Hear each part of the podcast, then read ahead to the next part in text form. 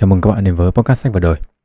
À, trong số ngày hôm nay thì chúng ta sẽ nói một cái chủ đề à, thực ra nó hơi dị mà tôi không biết dịch như nào cho chính xác.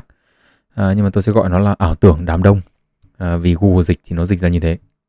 nên là chủ đề được lấy từ cuốn sách cùng tên à, có tên là Collective Illusions của tác giả Ted Rose.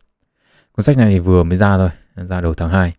À, nó thật nó không quá là xuất sắc đâu nhưng mà tôi chưa nói về chủ đề này bao giờ nên là tôi nghĩ đây là một cái cơ hội tốt để chia sẻ những cái suy nghĩ của tôi về những cái vấn đề liên quan Ok, chúng ta sẽ bắt đầu thôi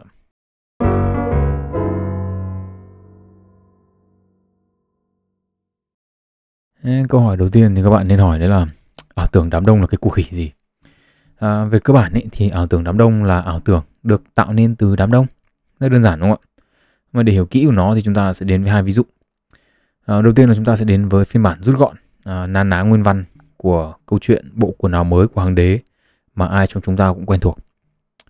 Ngày xưa ngày xưa, có một vị hoàng đế không thích việc triều chính mà chỉ thích việc ăn diện. Các hãng quần áo tủ của vị hoàng đế này là Louis Vuitton, uh, Gucci, uh, Chanel và Hermes. Uh, ờ, một ngày nọ có hai con vẹo xuất hiện và tự xưng là thợ may được Ngọc Hoàng cử xuống để may quần áo. Cụ thể là chúng sẽ may cho hoàng đế một bộ quần áo bằng vải ma thuật. Những ai ngu dốt thì không thể nhìn thấy được dù đứng gần. Ngay lập tức vị hoàng đế này nghĩ trong đầu là phải mặc thử xem là quan trong chiều ai thấy ai không. Nếu mà thấy thì là người thông minh và là người có tài thì nên trọng dụng, không thấy thì tiễn. À, nghĩ thế nên là hoàng đế bảo ok la. À, đầu tiên là hoàng đế cử tể tướng đến xem tình hình như nào.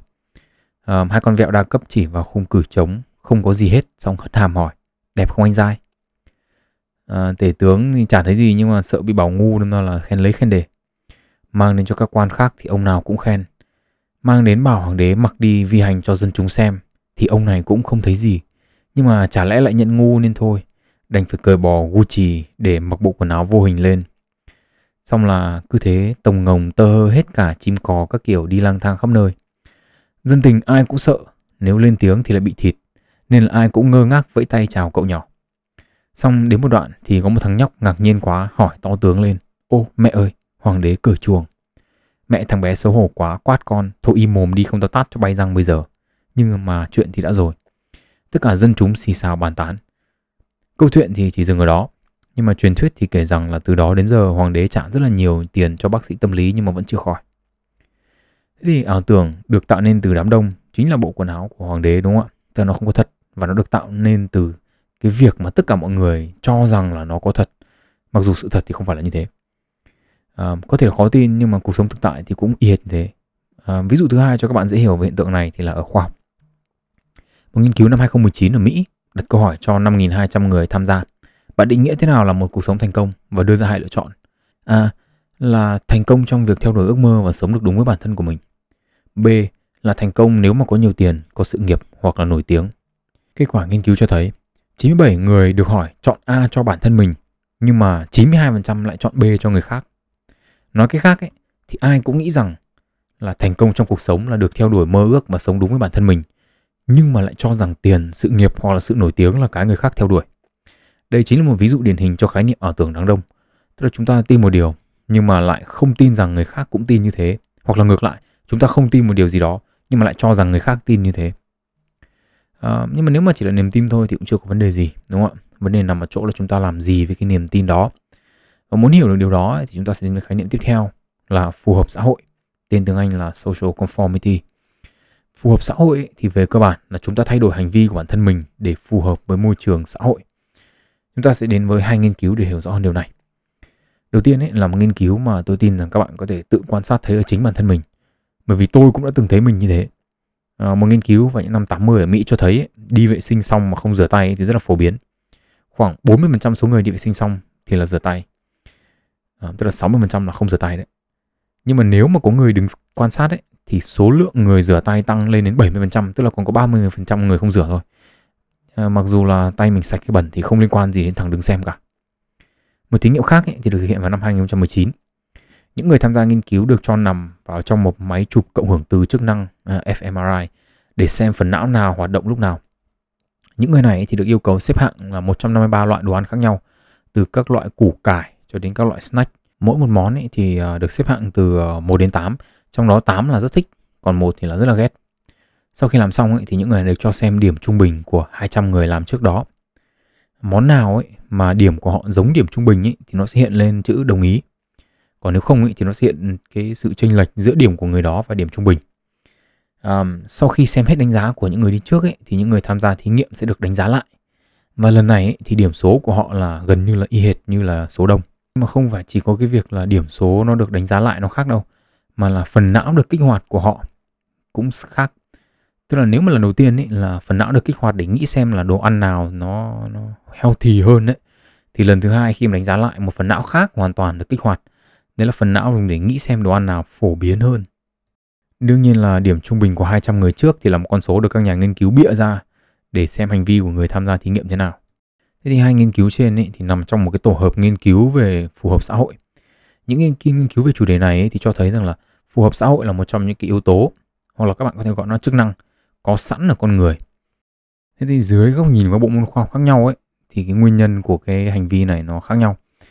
À, về mặt tâm lý học tiến hóa ấy, thì việc thay đổi cho phù hợp với cộng đồng là để phục vụ mục đích là hợp tác và hỗ trợ loài người sinh tồn trong môi trường bộ lạc uh, trong suốt thời kỳ săn bắn và hái lượm. Nhưng mà về mặt não bộ ấy thì chúng ta đã nói đến ở phần ở chương 18 ấy thì là bộ não là không phải được tiến hóa để suy nghĩ mà nó được tiến hóa để đỡ phải nghĩ nhiều hơn vì nghĩ thì nó tốn nhiều qua lo quá. Thế thì việc làm theo đám đông ấy thì cho chúng ta sự yên tâm là à thằng đằng trước nó làm nó ok rồi, nó không không chết thì mình làm cũng không làm sao.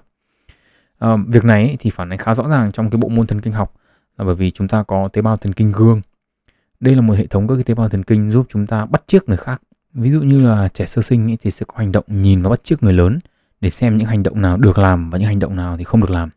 Các cái tế bào thần kinh gương ấy, thì cũng giúp chúng ta học được những cái bộ môn như là nhảy này chơi các loại nhạc cụ này hoặc là học nói một ngôn ngữ nào đó thông qua cơ chế bắt chước.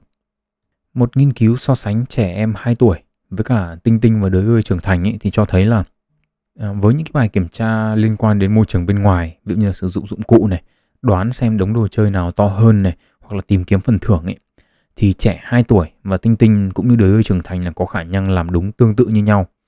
Tuy nhiên ấy, trong các bài kiểm tra liên quan đến khả năng giao tiếp và dự đoán suy nghĩ của đồng loại thì trẻ em 2 tuổi làm tốt gấp đôi hai loài linh trưởng còn lại. Thế thì sự chênh lệch này thì đến từ chức năng của các tế bào thần kinh gương. À, tôi cũng đã từng đọc qua một hai cuốn sách, tôi không nhớ nữa, mà cả cái cuốn đấy thì nó chỉ lập luận một cái lập luận duy nhất thôi là làm thế nào mà cái năng lực bắt chước người khác của loài người đến từ các cái tế bào thần kinh gương này giúp chúng ta trở thành loài động vật chinh phục được hành tinh xanh chứ không phải là những cái loài linh trưởng họ hàng của chúng ta. À, sự kết hợp của hai yếu tố một là việc chúng ta kém trong việc dự đoán người khác muốn gì và hai ấy, là chúng ta có xu hướng làm theo số đông.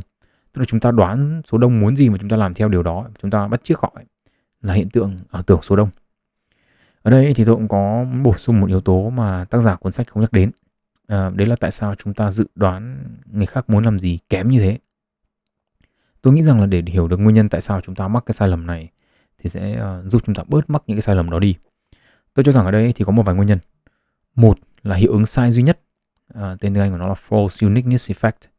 Đây là xu hướng suy nghĩ rằng là mình đặc biệt hơn mình là số ít hơn so với người khác. Ví dụ như là mình là một người uh, coi trọng theo đuổi mục đích cá nhân chẳng hạn nhưng mà người khác thì lại không cá nhân tôi thì quan sát ấy thì trong nhiều cuộc nói chuyện của tôi với người khác ấy thì tôi thấy đây là một cái xu hướng khá là phổ biến. Thứ hai nữa là chúng ta thường có um, xu hướng đưa ra kết luận về việc người khác muốn gì dựa trên trải nghiệm và cảm xúc của riêng chúng ta thôi. Một trong những điều dễ thấy nhất ấy là cái tương tác giữa bố mẹ và con cái. Tức là ai cũng nói là bố mẹ thì luôn muốn điều tốt nhất cho con và tôi thì tôi không phủ nhận điều đó. Nhưng mà điều tốt nhất ở đây ấy, thì thường được định nghĩa là điều tốt nhất với trải nghiệm và suy nghĩ và xu hướng cảm xúc của bố mẹ thì bố mẹ có thể nghĩ được cho con. Chứ nó không nhất thiết là điều tốt nhất dựa trên xu hướng cảm xúc hay là tính cách hay là mong muốn của con cái. Cá nhân tôi thấy rằng ấy, là cái sự khác biệt trong cái gọi là quyết định tốt nhất ấy, thì phụ thuộc vào hai yếu tố, tính cách của mỗi người và cái quy trình phát triển tự nhiên của một con người. Tức là cùng một trải nghiệm, nhưng mà hai người có tính cách khác nhau thì có thể rút ra những cái bài học hoàn toàn khác nhau. Tức là cùng một câu chuyện về thành công, nhưng mà tôi học được điều A vì tôi thiếu nó. Còn bạn học được điều B vì bạn có A rồi mà bạn thiếu B. Ờ, thường là tùy vào cái cá nhân của chúng ta như thế nào mà cái bài học chúng ta rút ra nó sẽ khác nhau. À, tiếp theo nữa là cái quy trình phát triển tự nhiên của một con người ấy, thì thường là chúng ta bắt buộc phải mắc lỗi để học. Nếu mà cả đời không sai bao giờ ấy, thì sẽ không học được cái gì. Và nhiều khi ấy, cái trải nghiệm sai mới là cái quan trọng chứ không phải là cái bài học rút ra ở cuối. À, tôi tin rằng nhiều bố mẹ ngày xưa khi ông bà nói cũng không nghe đâu vẫn cứ mắc lỗi mà bây giờ lại nhắc lại y hệt với con cái tức là tôi cho rằng là mắc sai lầm là một điều cần phải được trải qua chứ nó không chỉ đơn giản là một câu nói hay bài học trên giấy. À, đương nhiên thì ở đây thì tôi cho rằng là có nó có giới hạn của nó đúng không ạ? Tức là ví dụ như là bố mẹ bảo con là thôi đừng uh, hút thuốc lá ngày xưa bố hút thuốc lá bây giờ sức khỏe nó yếu lắm. Thì tôi cho rằng đấy là một trong những cái mà chúng ta đấy là một trong những cái giới hạn mà chúng ta phải đặt ra. Ví dụ như nếu mà chúng ta có con cái chẳng hạn thì chúng ta phải đặt ra là Ừ, tôi sẽ không thể nào cho phép con tôi làm được những cái việc đấy. Có thể là tại thời điểm nó không hiểu mà nó rất là khó nghe. Nhưng mà đấy là tôi cho rằng đấy là những cái biên giới. Tức là có những cái lỗi lầm ấy thì chúng ta có thể mắc. Chúng ta lớn lên chúng ta trưởng thành. Nhưng mà cũng có những cái lỗi lầm mà mắc xong ấy thì chúng ta không có cơ hội để trưởng thành nữa. Yeah. thế thì uh, quay về với uh, ảo tưởng đám đông. Có hai trường hợp mà ảo tưởng đám đông gây ra vấn đề. Một là quan điểm thiểu số ấy, thì bị nhầm tưởng thành quan điểm số đông. Và hai ấy, là vấn đề nói dối để hòa nhập. Chúng ta sẽ đi vào từng vấn đề một và tôi sẽ nói về những quan sát của tôi về chúng.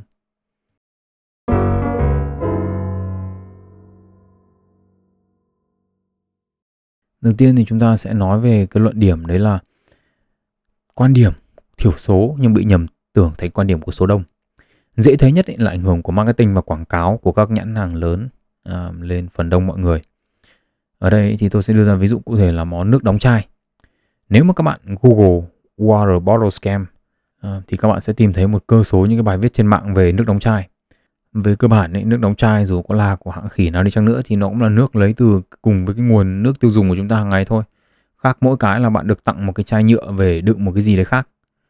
À, một nguồn số liệu cho thấy là một năm ấy, chúng ta tiêu thụ khoảng 60 tỷ đô tiền nước đóng chai trên toàn cầu. Tức là về cơ bản là chúng ta tiêu 60 tỷ đô để mua nước máy tặng kèm chai nhựa thậm chí ở những cái nước như Canada ấy, là một trong những cái nước có khối lượng dự trữ nước ngọt lớn nhất trên thế giới.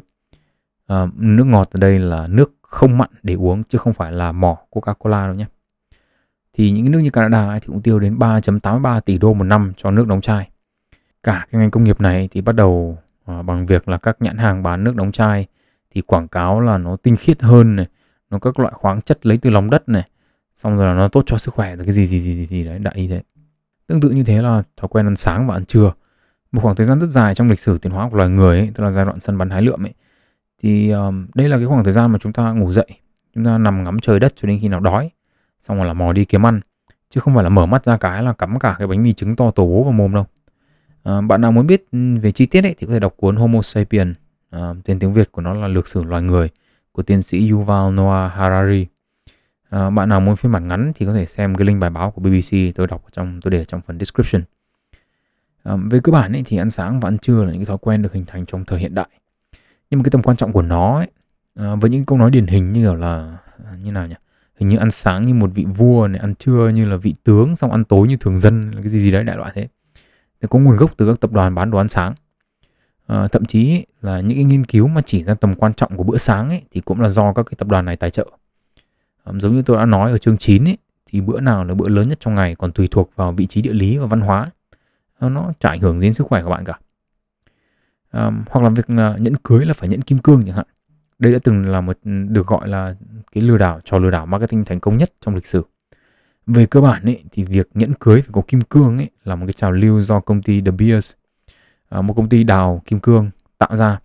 Họ bảo ấy là tình yêu ấy thì phải vĩnh cửu như kim cương mà người đàn ông ấy mà yêu đến mức mà muốn lấy về rồi ấy mà không tặng được viên kim cương có giá trị bằng 3 tháng lương ấy thì chứng tỏ là tình yêu là lời nói đầu môi à, và không biết bao nhiêu thế hệ con người tin vào điều này và làm theo để rồi bây giờ nó trở thành một cái chuẩn mực xã hội à, tôi sẽ để link để đọc về bài báo về cái vấn đề này và xem thêm YouTube ở trong phần description. Tiếp theo là chúng ta sẽ nói đến mạng xã hội. Thế thì mạng xã hội mở ra rất nhiều cơ hội khiến chúng ta nhầm lẫn cái quan điểm của số ít thành quan điểm của số đông. Bởi vì mặc dù họ là số ít nhưng mà họ lên mạng họ nói rất là to và nói rất là nhiều. À, và khi số đông mà đã tin rằng à, quan điểm thiểu số kia ấy, là quan điểm của nhiều người ấy, thì quan điểm đó sẽ trở thành sự thật. Tức là nếu mà một ngày một vài người mà vẽ nên một cái cuộc sống xa hoa dư giả dựa trên à, uh, 5 bài học đầu tư tài chính hay là 10 tip trick để có thu nhập thụ động sẽ giúp bạn nghỉ hưu ở tuổi 25 à, thì, thì về cơ bản là chỉ cần đủ người tin nó là sự thật ấy thì chúng ta sẽ có một cái thế hệ những người trẻ tuổi phun ra những cái ngôn từ mà có khi chính họ cũng chẳng hiểu. Vẽ nên một cái viễn cảnh giàu sang phú quý nhưng mà nhàn hạ ai cũng có thể có nhà nào cũng có thể đạt được. À, sau đó là chúng ta có những phóng sự về việc à, đa cấp lừa đảo hàng tỷ đồng. Cá nhân tôi ấy, thì thấy có một cái thị trường mà có vẻ như 80% thị trường này là ảo tưởng đám đông. Đấy là thị trường uh, tranh nghệ thuật. À, một con vẹo nào đó hút cỏ phê không thấy đường về cầm cái ờ, sơn tường chấm vào mấy cái hộp sơn ấy vẩy vẩy vẩy vẩy mấy cái lên ờ, cái tấm vải trải bàn. À, một ông tướng mù chữ học không biết hết lớp 3 hay chưa tự dán cái tác là nhà phê bình nghệ thuật lên áo. À, gật gù tả bức tranh. À, đây là một kiệt tác nghệ thuật hiện đại. Đường màu đỏ xen vào đường màu xanh vừa thể hiện sự đối nghịch nhưng lại vừa có sự đan xen vào nhau giống như chiến tranh và hòa bình chúng ta đã thường thấy sự xen lẫn tương tự này trong đạo giáo của Trung Quốc cả nghìn năm nay. Âm và dương cùng tồn tại song hành đối nghịch. Trong âm có dương trong dương có âm. Giá bán bức tranh 100.000 đô la Mỹ. Một cái biến thể của hiện tượng uh, quan điểm thiểu số nhầm tưởng thành quan điểm của số đông đấy là expertise bias. Đó là xu hướng của chúng ta tin tưởng vào những người được cho là chuyên gia. Dù người đó có phải là chuyên gia thật hay không. Cá nhân tôi thì thấy trên mạng xã hội nhã nhản đủ các thể loại chuyên gia chuyên gia đầu tư tài chính chuyên gia dinh dưỡng chuyên gia tư vấn doanh nghiệp vân vân vân vân. Thật sự là không biết là trường lớp nào mà đào tạo nhiều và nhanh như thế. Và thậm chí là không biết có bao nhiêu doanh nghiệp thành công từ những cái chuyên gia này rồi. Mà ông nào cũng ờ, đủ các loại thành tích với cả chứng chỉ. Cá nhân tôi ấy thì chưa nghe chưa đi nghe các cái chuyên gia diễn thuyết bao giờ. Nên là không biết thực hư như nào. Với ờ, quan sát của cá nhân tôi ấy thì tôi thấy là ngay cả như những cái vận động viên mà thi đấu chuyên nghiệp ấy, có thành tích bản thân họ cũng không nắm rõ được hết các cái khoa học của dinh dưỡng và tập luyện. Thường là họ tập theo huấn luyện viên ăn theo một cái chế độ nhất định và bổ sung một cơ số các cái loại thuốc men. Um, kiến thức của họ thì có được ấy, thì chắc chất áp dụng lên những người bình thường mà chỉ có nhu cầu tập luyện cho nó đẹp mà không có nhu cầu thi đấu.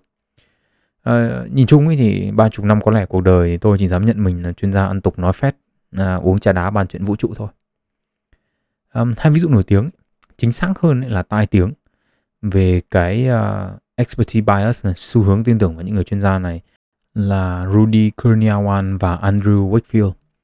Um, hai cái tên này nếu mà nghe xa lạ các bạn thì cũng đừng nên bất ngờ quá. Rudy Kurniawan là một nhà sưu tập rượu giàu có nhưng mà lại đi làm giả rượu và thu về hàng triệu đô bán đồ phà ke. Đây cũng là nhân vật chính trong cái bộ phim tài liệu Sour Grapes của Netflix rất là đáng xem để hiểu thêm về cái xu hướng tin tưởng vào chuyên gia này của chúng ta. Ờ, nhưng mà nếu mà chỉ bị phạt 10 năm tù và lừa một đống người đủ tiền mua những cái chai rượu đắt ấy, thì Andrew Wakefield có sức tàn phá lớn hơn rất là nhiều. À, ông chính là người làm giả nghiên cứu năm 1998 về việc vaccine MMR gây ra chứng tự kỷ và là một trong những người đi đầu trong các hoạt động chống tiêm chủng. Mặc dù bị tước bằng bác sĩ và phải rút lại nghiên cứu của mình vào năm 2010, nhưng mà Andrew Wakefield ấy thì vẫn được các bà mẹ chống vaccine mù khoa học cho là chuyên gia đầu ngành dám đứng lên nói sự thật. Link wiki về vụ làm giả nghiên cứu này cũng nằm trong phần description nếu bạn nào muốn tìm hiểu thêm.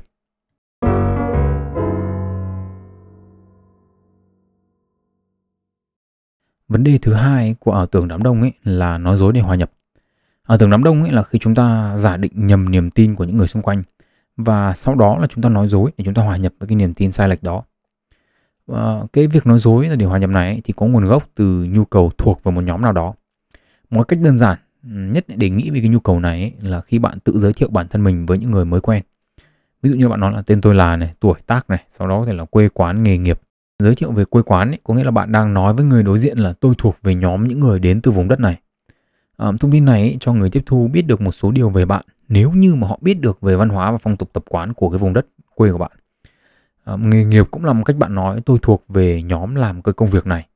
Tức là về cơ bản khi mà bạn giới thiệu bản thân với người khác ấy, thì bạn chỉ ra là các nhóm khác nhau mà bạn thuộc về. Nghiên cứu cho thấy là khi bạn giới thiệu bản thân mình hay là bạn giới thiệu một nhóm nào đó bạn thuộc về ấy, uh, hay là ví dụ như đơn giản là giới thiệu một nhóm mà bạn chơi thân nhất chẳng hạn thì chúng ta cùng sử dụng một vùng não. Thế thì khi mà thuộc về một nhóm nào đó quan trọng của chúng ta như vậy thì cái việc bị tẩy chay là một cái điều rất là đáng sợ. Những nghiên cứu về sự tẩy chay thì cho thấy là kể cả là bạn bị tẩy chay bởi một cái nhóm bạn không thích. Tức là trong nghiên cứu là một cái nhóm da nhóm da trắng thượng đẳng Ku Klux Klan cái cây đấy. Hoặc thậm chí là bị tẩy chay bởi robot và phần mềm máy tính. Thì cứ miễn là bị tẩy chay ra mặt ấy, thì phản ứng của bộ não của bạn là giống y như là phản ứng khi mà nó bị tổn thương về mặt thể xác vậy. Tức là rõ ràng là cái mặc dù là bị người xấu tẩy chay thì về mặt logic là tốt đúng không ạ? Nhưng mà bộ não của bạn thì không đồng ý với cái việc đó. Ở đây thì tôi cũng muốn chỉ ra một vấn đề một cuốn sách không nhắc đến. Tức là một trong những cái suy nghĩ phổ thông ấy là những người mà đã từng vào tù ra tội ấy, là những người khó tìm được công an việc làm vì đã có tiền án tiền sự đúng không ạ? Tức là bản thân ta nếu chúng ta giả sử chúng ta là một người à, có công ty chúng ta thuê những người đó về đúng không? Thì nhỡ đâu họ lại theo con đường cũ thì coi như là mình mất cả trì lẫn trải đúng không ạ? À, lo lắng thì điều dễ hiểu. Nhưng mà cái vấn đề nó nằm ở chỗ ấy đây là một cái vòng luẩn quẩn. Bởi vì nếu mà họ không được sát nhập lại vào lực lượng lao động ấy hay là khi mà trở về cuộc sống bình thường họ bị hàng xóm kỳ thị ấy, thì về cơ bản là họ bị xã hội xa lánh và tẩy chay. Nếu như vậy ấy, thì dù có ra tù đi chăng nữa họ cũng đâu được trở về với xã hội đâu đúng không ạ? Bởi vì cái nhóm mà đáng nhẽ ra họ được quay trở về ấy, thì sẽ lại tẩy chay họ. Những người nghiện thì cũng tương tự. Chưa nói đến góc nhìn của nhà báo anh um, Johan Hari. Và cái đây là hy vọng một ngày nào đó tôi sẽ có thời gian để nói về vấn đề này. Tức là những người mà không cai nghiện được ấy, không phải là vì họ không kiềm chế được ham muốn bản thân mà chỉ đơn giản là họ không tìm được ý nghĩa trong cuộc sống của mình ấy thì cái việc mà người nghiện giống như là người ra tù ấy tức là bị xã hội tẩy chay và ruồng bỏ một lần nữa sau khi cai nghiện thì làm sao mà họ không quay trở về với con đường duy nhất mà họ biết được đúng không ạ? Tức là tôi nói là một lần nữa bởi vì nếu mà nhìn ở một góc độ nào đó thì nhiều người đi vào con đường nghiện ngập hoặc là tù tội vì họ bị xã hội bỏ sang một bên. À, nhưng mà có lẽ đây sẽ là một câu chuyện của một ngày khác. Về cơ bản ấy, thì tẩy chay là một công cụ xã hội của một nhóm cá thể dùng để trừng phạt hoặc là nói nhẹ nhàng hơn ấy, là kỷ luật những người không đồng ý với chuẩn mực của nhóm. Một ví dụ chúng ta có thể nghĩ đến là một trong những cái nhóm mà bạn chúng ta chơi cùng chẳng hạn. À, có thể là có ai có quan điểm hành xử trong thời gian đầu thì chúng ta chơi cùng đúng không ạ? Chúng ta thấy à người này cũng có cái hành xử và quan điểm giống mình. Nhưng mà sau đó chúng ta loại người ta ra khỏi nhóm vì cái thành viên phần đấy nó khó đỡ quá chứ tức là ví dụ như là cái nhóm thì thích đi chơi nhưng mà cái đứa đấy nó thích ở nhà chẳng hạn. Rủ năm lần bảy lượt mà không đi thì thôi. Kệ nó mình đi chơi với nhau thì cho nó ngồi nhà thì đây cũng là một cái hình thức tẩy chay xã hội. À, nếu mà nhóm mà chọn một cái địa điểm mà bạn đã đi rồi bạn không thích lắm chẳng hạn thì bạn có thể chọn ở nhà. Tức là nếu mà tính cá nhân của bạn đủ cao hoặc là bạn không đủ thân với nhóm hoặc là các bạn sẽ chọn phương án là thôi kệ không thích thì cũng đi. Tức là đây là một cái ví dụ về hành vi mà chúng ta bỏ qua cái cá nhân để chúng ta làm theo cái nhóm đấy. Thế thì về cơ bản khi một quyết định của chúng ta ấy mà xung đột với quyết định nhóm ấy thì chúng ta có ba lựa chọn một là thách thức quyết định của nhóm với nguy cơ là bị từ chối. Hai ấy, là quyết định bỏ đi tức là nói một cách màu mè là tự tẩy chay đấy. Hoặc là đồng ý theo quyết định của nhóm nhưng mà lại ngầm không đồng tình. Cái lựa chọn thứ ba này ấy, thì có một hệ quả rất là lâu dài mà ít người trong chúng ta nghĩ đến vì nó có thể dẫn đến một cái hiện tượng có tên là bất đồng nhận thức. Tên tiếng Anh của nó là cognitive dissonance. À, bất đồng nhận thức là khi chúng ta gặp những cái nguồn thông tin trái chiều nhau chúng ta phải xử lý những nguồn thông tin trái chiều nhau này những nguồn thông tin này thì có thể là hành vi cảm xúc niềm tin giá trị vân vân vân vân. Một ví dụ gần gũi nhất với tôi là đói. Đói mà nhìn thấy bim bim thì ma nó thèm. Ở đây ý, thì có hai nguồn thông tin trái chiều đúng không ạ? Tức là một là lượng calo mà tôi được ăn và gói bim bim có thể thỏa mãn cơn đó của tôi. Nếu mà tôi chọn ăn gói bim bim thì tôi sẽ phải xử lý bất đồng trong cái nhận thức này. Để xử lý bất đồng trong nhận thức ý, thì chúng ta có hai lựa chọn. Hoặc là thay đổi bản thân. Thế trong trường hợp của tôi là tôi bỏ không diet nữa không ăn không theo chế độ chế được gì nữa cứ bim bim mà táng hoặc là biện minh cho hành vi của mình. Đói quá thôi làm miếng bim bim xong rồi tối bớt ăn sau mai đi tập bù ví dụ thế. Thay đổi bản thân thì chắc chắn là chả ai chọn rồi. Nên ra là biện minh cho hành vi của mình là phương án tối ưu. Và đây là hiện tượng mà chúng ta nhìn thấy hàng ngày. Nếu mà chúng ta thuộc về một nhóm nào đó với một ví dụ là bạn thuộc về nhóm sùng bái ngay tận thế chẳng hạn bảo là thế giới sẽ diệt vong vào ngày 14 tháng 2 vì Chúa rất là ghét bọn cô gấu. À, nhưng mà đến ngày đấy chẳng có chuyện gì xảy ra cả. Thế một người ở đấy sẽ đến bảo bạn là Ê, mày thích bốc phét không? Thì bạn sẽ chấp nhận là mình sai hay là bạn sẽ biện hộ cho cái niềm tin của mình.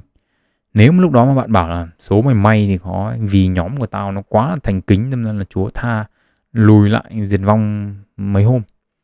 Tức là mặc dù nếu mà ừ, không thấy tận thế xảy ra thật ấy, thì có thể bản thân bạn cũng nghi ngờ đúng không ạ bản thân bạn cũng nghi là cái hội này không có đúng thật không à, và có thể bạn không bắt đầu không tin vào nhóm đó nữa nhưng mà ấy, bây giờ ấy, bạn đã trở thành người bảo vệ đức tin của nhóm rồi. Thế nên là bạn được cả nhóm ủng hộ và cổ vũ. Thế nên là bạn vẫn tiếp tục ở trong nhóm đó và tiếp tục thay đổi cái thực tại của mình để sống với cái lời nói dối đó sống với cái cái cái gọi là bất đồng trong nhận thức của mình. Đúng không ạ? Chúng ta vừa không muốn tin vào đó nhưng mà chúng ta lại ở trong cái nhóm này rồi. Một trong cái ví dụ điển hình ý, của việc uh, thay đổi hành vi và nói dối để hòa nhập ấy, thì có lẽ là Ted Haggard. Ted Haggard ấy là một mục sư truyền giáo người Mỹ. Ông là người sáng lập ra nhà thờ có tên là New Life ở Colorado, Mỹ. À, khởi đầu của nhà thờ này rất là khiêm tốn. Có 22 con người gặp nhau ở tầng hầm ở nhà của Ted thôi. Sau 22 năm ấy, thì ông có một cái giáo đoàn khoảng 14.000 người. Ông giao giảng rất là nhiều về việc chống người đồng tính. Vào ngày 6 tháng 11 năm 2006 ấy, thì ông có đứng ra ủng hộ việc bang Colorado ra lệnh uh, cấm hôn nhân đồng tính.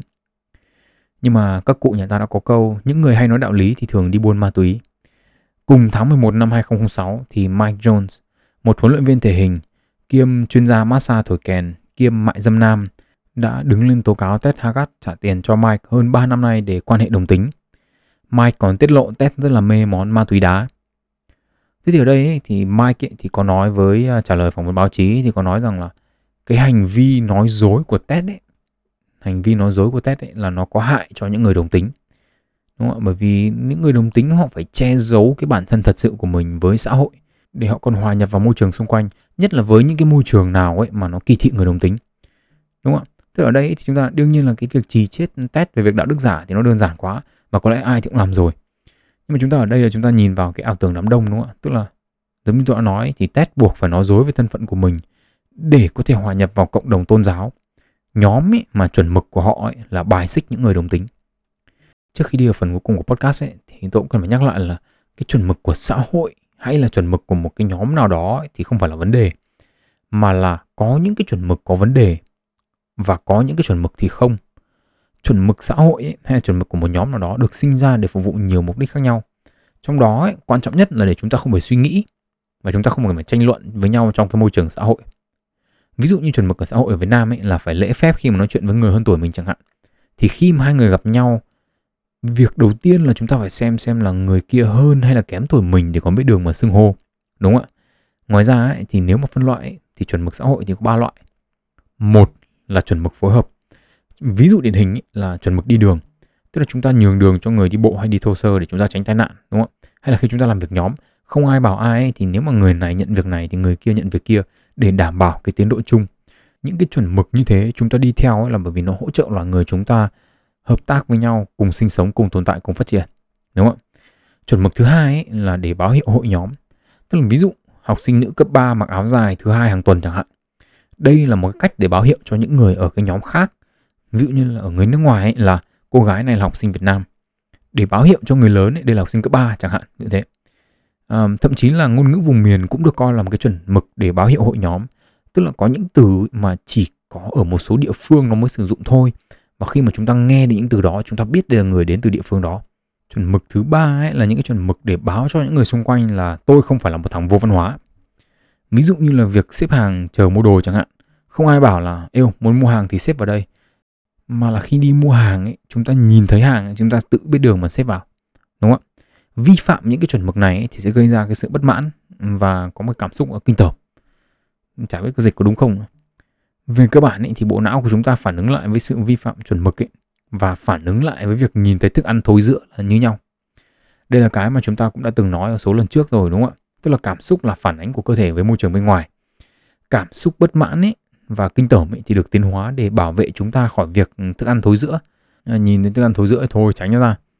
Và trong quá trình tiến hóa thì nó được xài lại để dùng cho cái việc là nếu mà vi phạm chuẩn mực xã hội thì chúng ta sẽ phản ứng lại như thế phản ứng mạnh mẽ thế xong rồi chúng ta còn biết được một tẩy chay đúng không ạ? Thế thì ở cái chiều ngược lại thì những người mà người ta vi phạm những cái uh, cái chuẩn mực này ấy, thì người ta sẽ nhìn vào người ta thấy phản ứng của chúng ta thấy kinh tởm thấy bất mãn quá thì họ sẽ làm sao? Xấu hổ đúng không ạ? Tức là đây là dành cho những người chưa đứt dây thần kinh xấu hổ thôi. Um, xấu hổ thì giúp người vi phạm biết là họ đang sai cộng với nhớ để mà sửa. Thế đấy là mỗi lần vì sao mà chúng ta xấu hổ thì chúng ta thường nhớ rất là lâu mà cứ mỗi lần nghĩ nó là không có cái lỗ nào để mà chui vào cả thì tóm lại là chúng ta rất hay nhầm trong cái việc uh, dự đoán suy nghĩ của những người xung quanh. Kết hợp khả năng nhầm lẫn đó với cái mong muốn hòa nhập cộng đồng ấy, thì chúng ta tạo ra những cái ảo tưởng đám đông. À, chúng ta cho rằng đó là điều bình thường vì đám đông ai cũng nghĩ thế. Nhưng mà trên thực tế thì không phải như vậy. Ok tóm tắt qua qua như thế. Thế bây giờ chúng ta sẽ đi vào phần cuối cùng của cái podcast ngày hôm nay.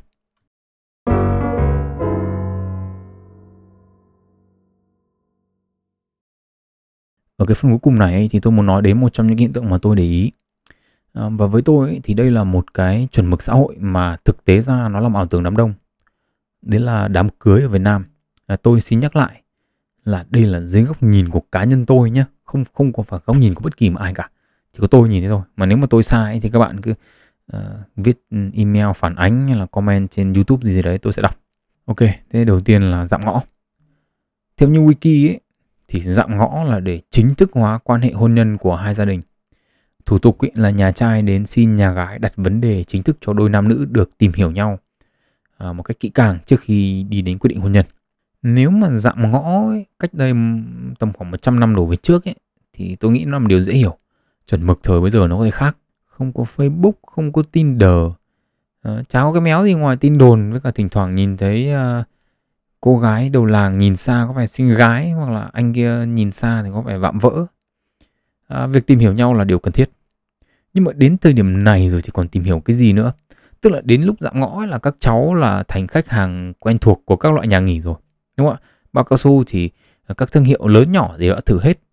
Có gai, mùi xoài hay là đầu sư tử, mùi dâu thì cũng đã qua sử dụng hết rồi. Thế xong là ăn hỏi.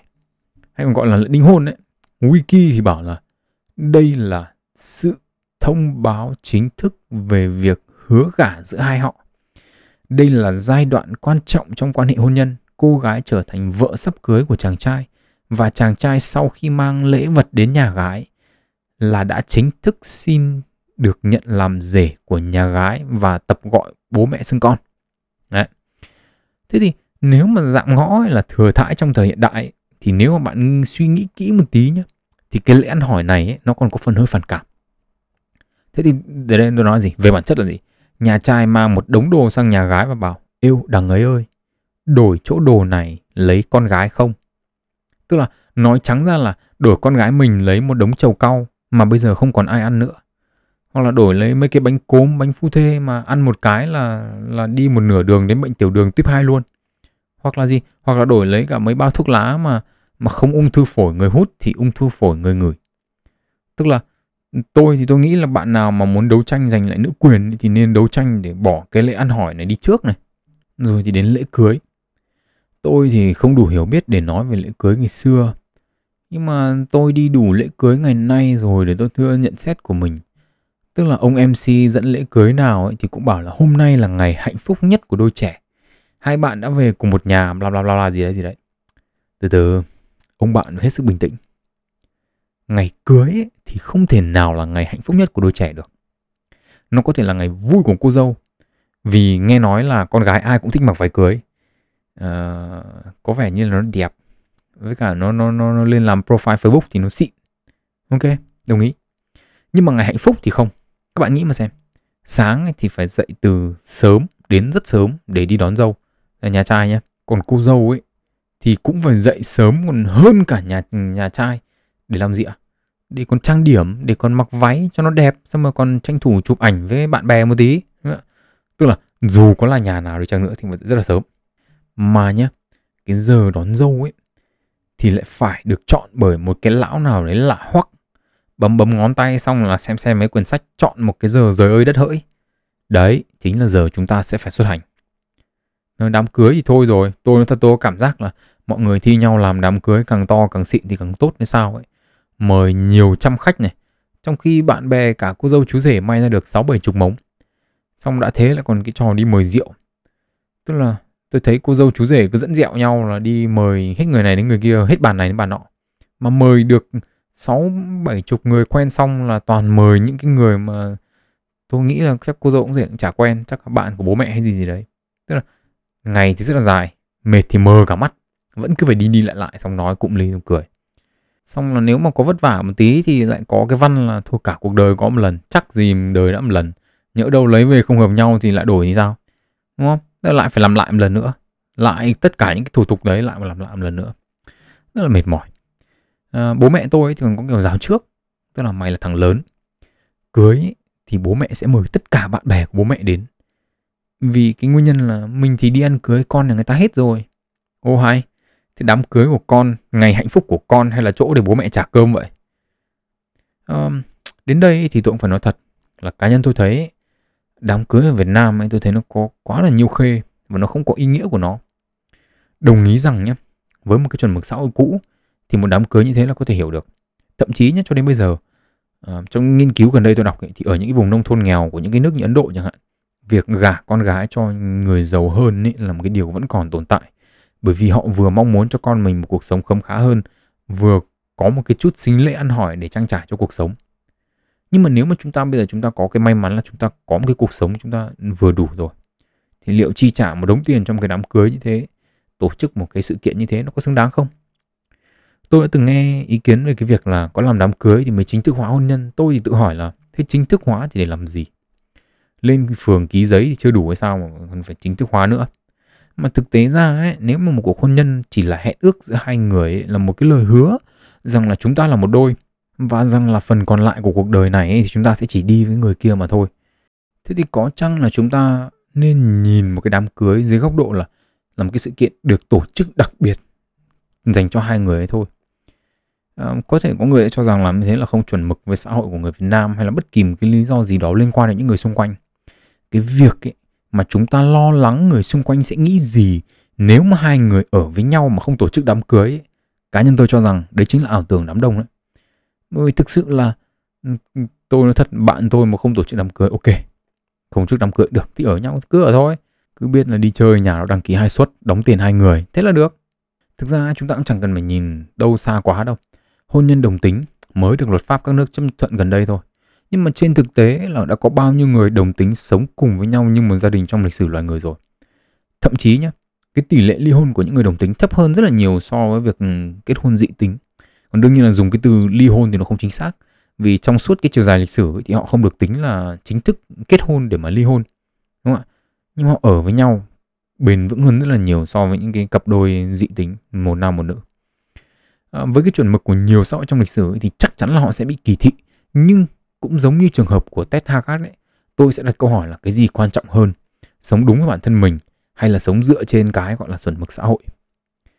Nghiên cứu ở Mỹ những thập kỷ trước thì cho thấy rằng là nhiều chủ cửa hàng quần áo không thuê người da màu vì vì họ lo lắng rằng là khách hàng của họ không thích người da màu mà không mua quần áo.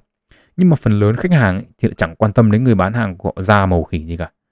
Đương nhiên là ở đâu cũng thế, chúng ta sẽ luôn luôn có một phần thiểu số sẽ lên tiếng bài xích phê phán những điều khác với cái mà họ cho là chuẩn mực xã hội.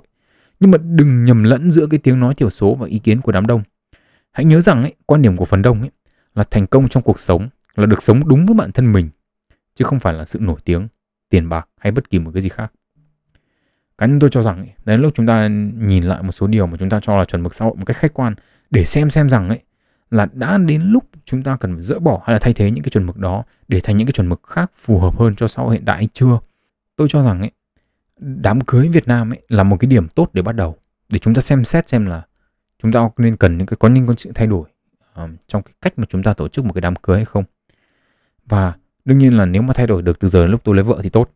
Bởi vì như thế thì tôi đỡ phải tranh luận với bố mẹ tôi về việc là thay vì làm đám cưới tôi ấy, và mời bạn bè bố mẹ tôi đến ấy, thì tôi có thể mời hết bạn bè bố mẹ của tôi mà thậm chí là cả con cái của họ nữa ra quán bia hơi ngồi cụng mấy cốc ăn thêm mấy cái nem chua với mấy cái hạt lạc xong là giải tán. Đỡ phải mệt mỏi, chúc rượu làm gì lắm ra đường lại tai nạn. Nếu sau số ngày hôm nay, các bạn thấy mình học được thêm một điều gì đó, hoặc chỉ đơn giản là các bạn muốn một đám cưới nhỏ hơn và ý nghĩa hơn cho riêng mình, thì chào mừng các bạn đến với podcast sách và đời. Tôi là chuyên gia ăn tục nói phét Nguyễn Tiến Đạo. Hẹn gặp lại các bạn ở những số lần sau và chúc các bạn một ngày tốt lành.